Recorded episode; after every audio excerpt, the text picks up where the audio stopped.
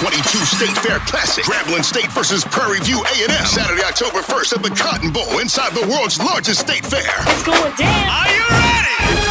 Ticket gets you into the fair and the big game. What did you just say? Come early for the fair. Stay later for the game. One ticket. Also, so at 4 p.m. performing live on the Chevy main stage. Grammy Award winning Ashanti live. Then, then the classic kicks off at a new time. 6 p.m. Watch two new head coaches battle it out for the first time. The battle gets bigger at halftime. When the world famed Tiger Marching Band takes on the Prairie View A&M Marching Storm. Saturday, October 1st at the Cotton Bowl. Tickets available at Ticketmaster.com. Visit StateFairClassicFootball.com. Sponsored in part by City of Dallas, Dallas Sports Commission, McDonald's, Black and Positively Golden, Chevy, Cricket Wireless, and Methodist Hospital.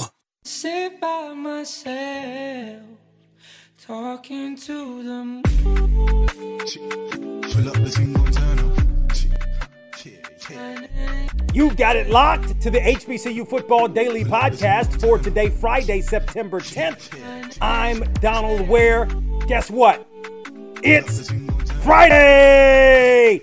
NFL football season has already begun. You know, I'm ready for the National Football League season. But obviously, this is the HBCU Football Daily Podcast, so let's get into it. We're going to look at the HBCU National Game of the week. I mean, when you look through the schedule, I mean, there are some good games that you could look at. You could look at that Lane and Benedict game because Lane played Arkansas Pine Bluff well. Benedict's coming off a nice win. A lot of high expectations for both teams in the SIAC. You could look at that Bethune Cookman and South Carolina State game. It's an old MEAC rivalry. It's a situation where both teams are coming off similar losses to FBS and big FBS programs. I mean, it's a number of different games you could possibly look at, but there's a clear cut favorite in terms of the HBCU national game of the week. And I'm going to be honest with you. This was a, you know, it was a situation where at one time, you know, especially early, well, when we first started Boxtorow going back 17 years ago, and it would be uh, this matchup, but then it was some years where both programs really fell on some hard times. There were some years where one program was up and the other down, and vice versa. But I think this rivalry is back. Uh, and I'm talking about none other than the Southern Heritage Classic in Memphis between Jackson State and Tennessee State. You're looking at a really good matchup. You're looking at a matchup of high profile head coaches who had excellent careers in the National Football League. Deion Sanders, obviously a Pro Football Hall of Famer, and Eddie George was a superb running back uh, when he played back in the day, most notably for the Tennessee Titans. Had a and, and when you look at both of these programs last year, you know what Jackson State was able to do, made it all the way to the Celebration Bowl. And Tennessee State had an opportunity to have a winning season, but I think a five and six season in a tough OVC in Eddie George's first season was I, I, I was impressed. I mean, I got to be honest with you.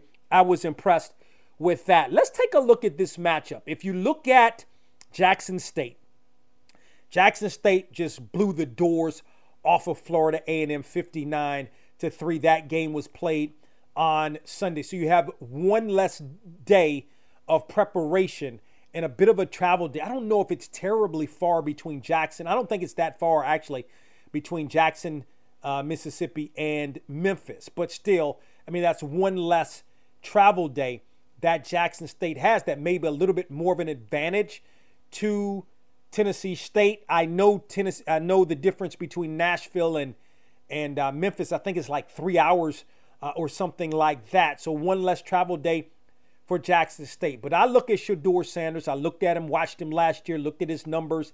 He was like top 10 in terms of FCS, in terms of completion percentage. He doesn't make a lot of mistakes, doesn't throw a lot of you know, ill-advised passes, and you could see that his maturation in the Florida A&M game. Now we can talk about all the players, uh, or some of the players, I should say, that weren't there for Florida A&M, but Isaiah Land was on the field. As a matter of fact, made his presence felt. He had a a sack in the game and a and a quarterback hurry.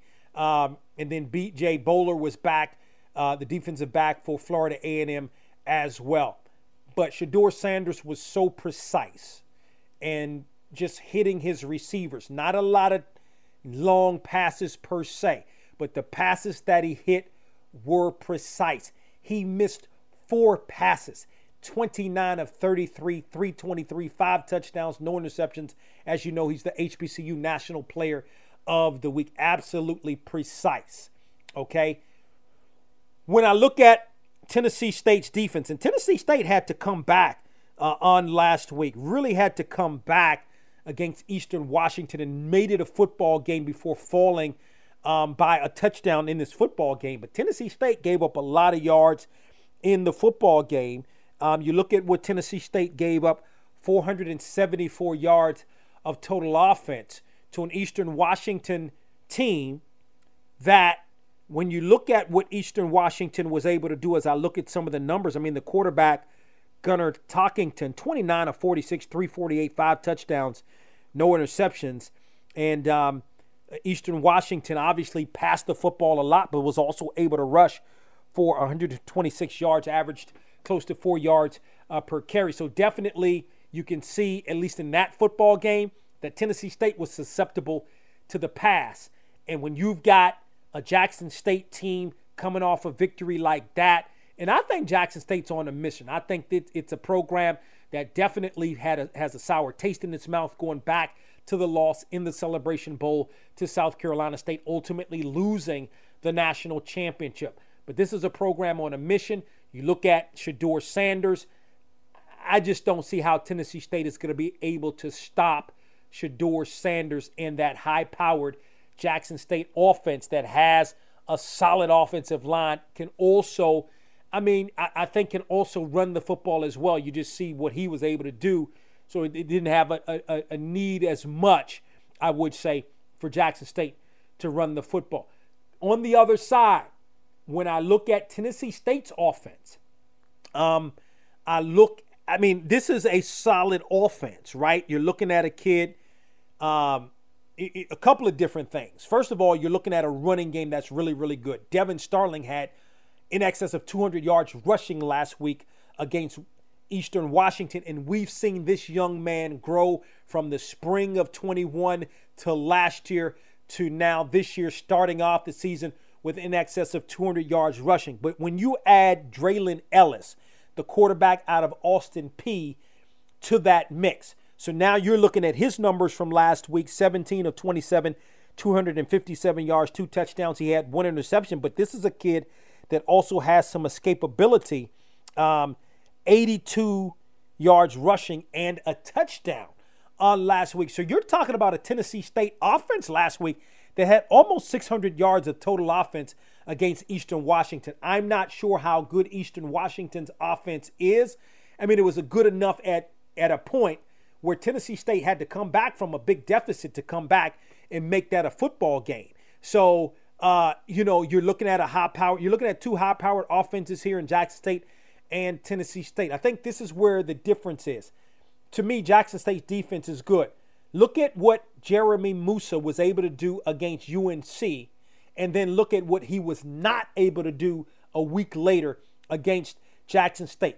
Aubrey Miller and crew, um, I think is going to be locked in that defensive line up front.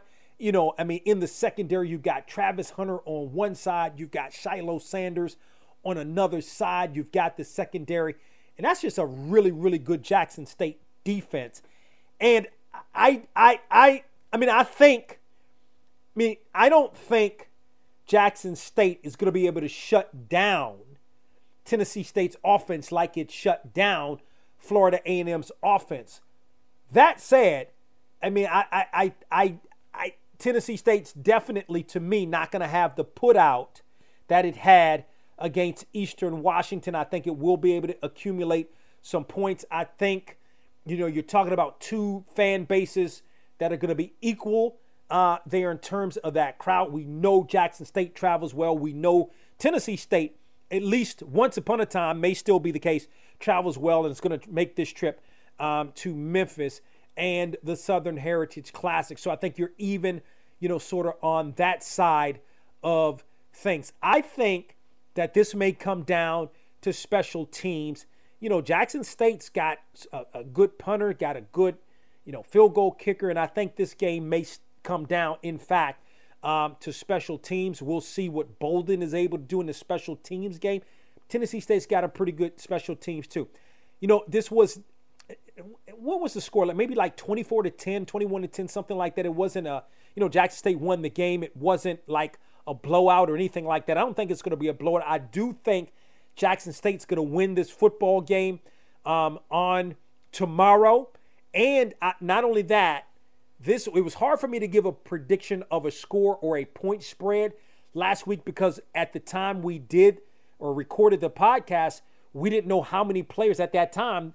Florida A&M didn't have any of his 25, 26 players, 26 players that were going to be eligible for the football game. Ultimately, they had only eight that were uh, not eligible or weren't certified for that game against Jackson State. So I think Jackson State wins this football game, the Southern Heritage Classic, over Tennessee State by 10 points. Your thoughts, you can hit me up via Twitter at Boxtorow, B O X T O R O W. Don't forget to use the hashtag, the hashtag that is HBCU 130. Don't forget to check out this weekend's edition of Boxtorow. It begins tonight. Boxtorow on ESPNU Radio on Sirius XM. That is channel 84, 7 p.m. Eastern. That's 6 p.m. Central Time and 4 p.m. for our listeners out west. Then on tomorrow, you can check out the program on Sirius XM channel 142, the HBCU channel, 9 a.m. Eastern, 8 a.m. Central Time, and 6 a.m. Pacific Time. Again, that's Sirius XM channel 142. Or you can listen to the program on a radio station near you. Log on to our website, boxtorow.com, to find an affiliate in your area that carries the program. Don't forget to tell a couple of friends about the HBCU Football Daily Podcast, where you can find us on our website, boxtorow.com, also on iHeartMedia, or wherever you may get your podcasts, as well as watching the podcast on the Boxtorow YouTube page. Have an absolutely wonderful weekend. I know I am. Um, as the play-by-play voice for North Carolina A&T football, I'm going to be out in North Dakota, in uh, Fargo, North Dakota, as A&T takes on North Dakota State. Have a wonderful weekend, and I'll talk with you on Monday.